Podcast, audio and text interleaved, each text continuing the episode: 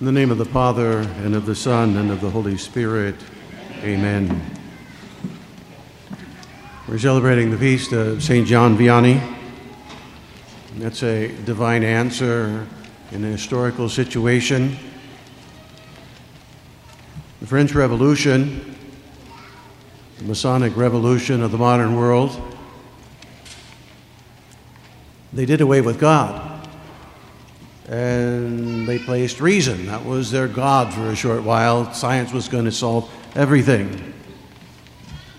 And God's answer was a very humble man, John Vianney, other saints, there were martyrs there. But John Vianney stands out as a singular light in history. They say he, by divine providence, he had, didn't have to do the final exam for the priesthood because he probably would have failed it was such a simple soul, which is to show that God didn't need human talents, He needs a human heart, someone dedicated to Him. And his weapons, they say, he spends, you know, 18 hours in church a day, most of it in the beginning in prayer, nobody was coming. And then the tide turns, and his weapon is the sacrifice or, the sacrament of penance. Fast forward. Masonic government in Italy boasting that within a generation there will be no more Catholic priests in Italy in Portugal.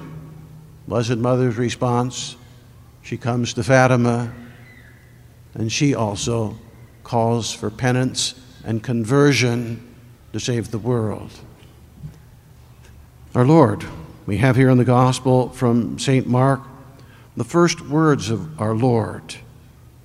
He proclaims the kingdom of God, that it's at hand.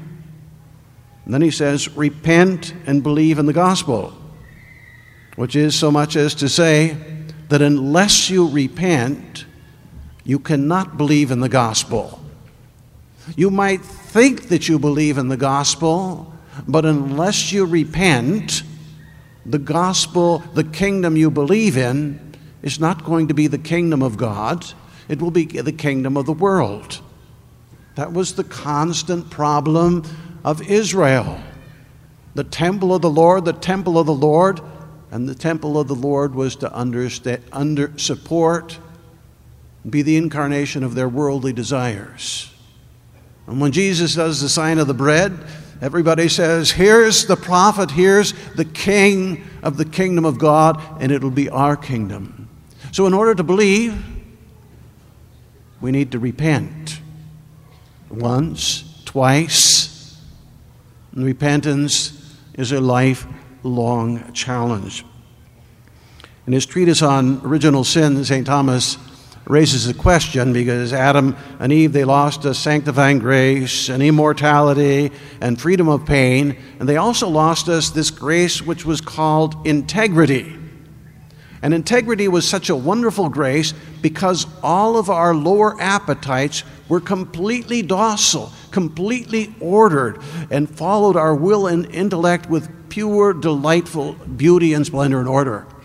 Then St. Thomas says, why didn't God just give us that grace of integrity by nature, such that even when Adam and Eve would fall, we'd still have that order within us?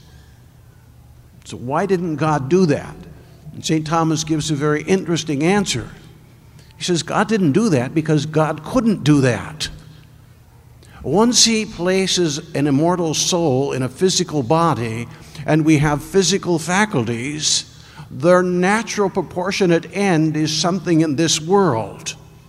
Now, that's part of the mystery and the miracle of grace that not only is our soul, our intellect, and our will raised up to God, but all of the faculties of body and soul can also be raised up so that God is the object of their love, their delight, and eternal life.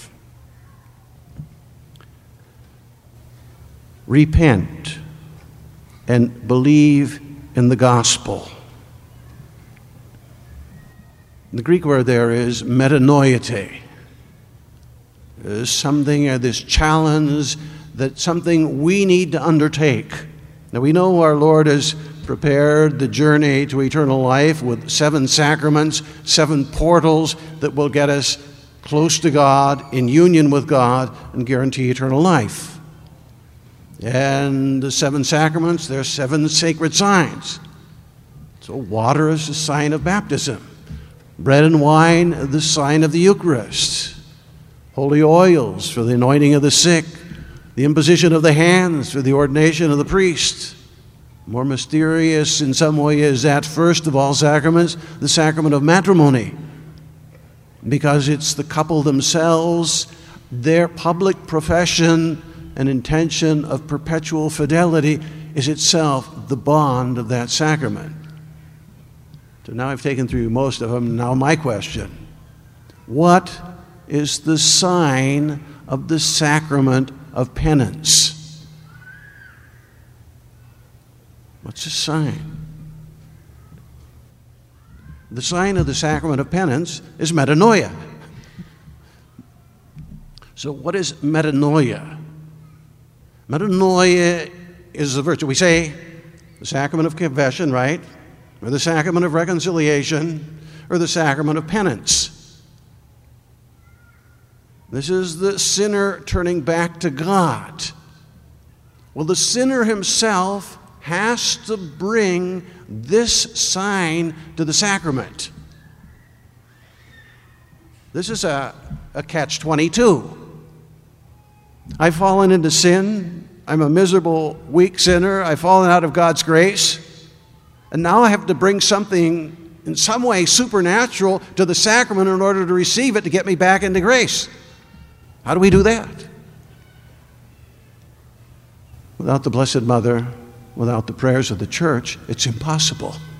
We cannot initiate our grace. But that's not our talk this morning. It's about the sacrament of penance. And this virtue of what we bring to this great sacrament of God's mercy is metanoia. Metanoia is a virtue, is, is part of justice. In sinning, the, uh, the psalmist says, Against you alone have I sinned. So the essential root of all evil is turning from God. St. Thomas simplifies the distinction between mortal sin and venial sin. He says, In every mortal sin, there is a conversio and an aversio. It's a great pun in, in Latin or play on words. Conversio, in every mortal sin, the sinner turns to some created good that it desires. I want this. At the same time, the soul turns its back on God. That's aversion as a physical sign. And as a sign of the heart, it's saying, Get out of my life, or I don't want your law. That's aversion. Without aversion, of God or His law, there's no mortal sin. Venial sin is I want the goal, but I want to enjoy this a little more. And I'd like to be wealthy, but I don't want to give up the goal. So, venial sin is always maintaining God as our goal, but a lot of unnecessary curves on the way and a lot of extra dangers, too, of course. And mortal sin is always saying, God, I don't want you in my life, and you're no longer my goal. This is my goal. Metanoia, this virtue of restoring the proper order of justice, and we can't do that, only God's mercy can. So, what we're bringing to God is our intention, our acknowledgement, and our good intention. You understand fire, right? You need fuel, oxygen, and heat. You put them together, uh, three things, you put them together in the right proportion, voila, fire.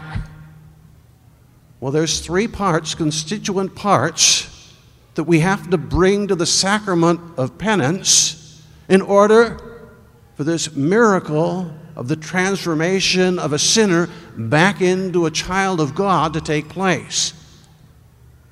There. first one is contrition. And contrition here is linked to metanoia. Meta is a change, and noia, nous, is the mind, it's a thought. So, the beginning of a conversion, it's like the prodigal son. What does he say? Father, give me my share of the inheritance. What is that interpreted as? Get out of my life. I wish you were dead. I just want my share of creation. And he gets it. The father gives it to him. And he goes off, and then while he's eating the, the scraps for the pigs, or wishing he could, and then he enters into himself and he says, I was a rotter. I sinned against God and against my father. And I'm going to turn to him and tell him how sorry I am.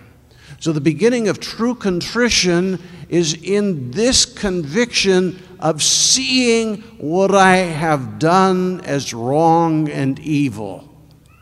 And I hate what I formerly loved, and now begin to love what I have hated in mortal sin.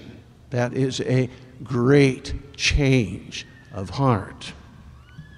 And then the prodigal son says, I'm going to rise up and go to my father. You know, if I've offended you, Mr. Staples, I can't get back in good grace with you unless I come to you and say, I'm sorry, right? So, you know, people say, well, why, why do we have to confess our sins to a priest? Well, that wasn't how it was, really. It was that way, too, at the beginning of the church. For at least the first four centuries and a little beyond that, when you wanted to go to confession, and you could go to confession once or twice in your life, after that, the church didn't know what to do with you, keep falling into sin like that. They just recommend you to divine mercy. But in the one or two occasions, and you go to church, you come up here, kneel down before the bishop, and you make a public confession of your sin. Everybody take it in. There's no gossip, it's public knowledge. And then, because he sees that you're sorry, he's going to give you this nice, powerful penance four years of public penance. You're before the church door every Sunday begging people to pray for you. After you have finished your penance, after four years, and then you come back and he gives you absolution. And you're welcome back, and you can come to Mass on Sunday and receive the body and blood of our Lord again. Pope Leo the Great writes a letter to one of the bishops in Italy. He says, It's time to end public confession of sin.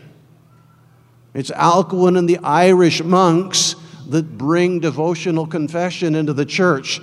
Now we're in the 8th and ninth century. It's at the end of the 10th century that it's the priest can trust the penance. I give you this penance. Do you promise to do it? Okay, I'll give you absolution now.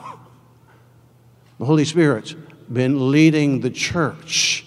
And it was that intuition that since it is essentially against God that I have sinned, I can confess my sins to the representative of the church. But it's the very nature of metanoia, this repenting, this conversion, which demands that I present myself to the one who whom I have offended or his representative, that I accuse myself and beg forgiveness. That belongs to the nature of the sacrament and not some positive law of the church. That's why, if somebody even receives general confession, soldiers before a battle, or for some great need, their next confession, they also still have to confess that, present themselves for that past sin. But that's not our concern today. So we have this deep contrition, this burning fire of longing, the recognition, the hatred of what we've done, and in that spirit we present ourselves to God and I'm a sinner. Father, I've offended you, and God, uh, hold me as a servant. And, and the third part is reparation. We could call this a two, two-sided coin. There's actually two parts of it. So, I'm sorry, Mr. Staples, again, I, I wrecked your car. Will you forgive me? Yeah, yeah I, I'm happy to forgive you. Thank you. And you say, wait a minute, Father Wagner. I forgave you, but you still have to pay for the damages. and so when we confess our sin before God and we acknowledge that we've done wrong, we still have to make good the damage we've done to the divine honor, and sin harms the whole mystical body. So there must be a type of restitution, which here is essentially spiritual. We make good to God what we have done wrong. Now, it's an interesting anecdote in the life of the Curé of Ars that he says at one point, he says, if one confession in 20 were valid, the world would be soon converted. One in 20? well, I think that was a bit of rhetoric because after he's made that point, he continues to hear confessions and he was generous in leading souls to divine mercy and absolving him. So, what did he actually mean in that statement? What he intended was that the full power of this sacra- sacrament, which could turn us into a saint and transform us, it fails to produce its efficacy because of an inadequate or an imperfect. Another saint said, I think it was Francis de Sales, he points out there, their purpose of amendment is weak, so it doesn't produce the full effect, but it was sufficient that their sin is forgiven. But they're still walking along that precipice and in danger of falling back into it because they haven't cultivated and developed a hatred for sin. And that was Curé of Ars' points. People say they're sorry, they go to confession, and then you can ask them, well, what was your firm purpose of amendment? So, if we're going to make restitution to God and say, I'm sorry for offending you, and I'm offering this sacrifice or this renunciation to glorify you and honor you, then you say, What's the other side of that coin? What's your first purpose of amendment? And most people leave the confession without ever having really formed a clear proposal what am I going to do in my life? What must I change in regard to prayer or comportment, attitudes? What do I need to change to bring about that I continue as a true son or daughter of God, living in the grace of God? This sacrament was the Curé of Ars alongside his prayer, his weapon for bringing France back to the church. It has always been God's weapon, an instrument of mercy, of bringing his people back to himself. And so on this feast day of John Vianney, mindful of the Immaculate Heart of Mary, calling for this prayer for the conversions of sinners, let us propose and resolve in our hearts I want to be the first one to allow this grace. Approaching the sacrament, the sacrament of penance I like to call it, especially contrition, the back staircase to holiness. You see, St. Thomas raises the question. He says, Well, the sinner has fallen into sin. To what degree of charity is the sinner restored through approaching the sacrament? Is it less charity? Is it the same measure of charity? Or is it more? And St. Thomas says, the sinner is restored or brought to that level of charity which is expressed in the intensity of his contrition, so that we could commit a fault and be so touched and wounded by a dart of divine love that we could rise closer and more intimately united to God through the sacrament. So, these three things again Metanoia. Metanoia is a very deep, profound conviction about, the most ultimate, absolute, fundamental truths of my life. That's why our Lord says, repent and believe in the gospel. And then, as kind of a parable of that, he goes out, and James and Peter, James and John are fishing, or Simon and Peter are fishing, and he says, Come follow me. And they leave everything And James and John are mending the nets, and they leave their father and everything because it's about the kingdom. We need to leave our attachments to the love the way we've loved even those good things in this world. To love first the kingdom of God and all else will be given to us, to love them in this divine charity. So, contrition is about this deep change of conviction of what is absolutely good and what is the star ordering my life and everything I do. Then to humbly confess our sins before God, to be open with ourselves, to be open with God, and then that proposal of amendment and how can I amend my life in the future so that I will grow. The practice of frequent confession with serious preparation and serious application, again, is the back staircase to heaven. It's a great way to grow in virtue and the love of God. In the name of the Father, and of the Son, and of the Holy Spirit, amen.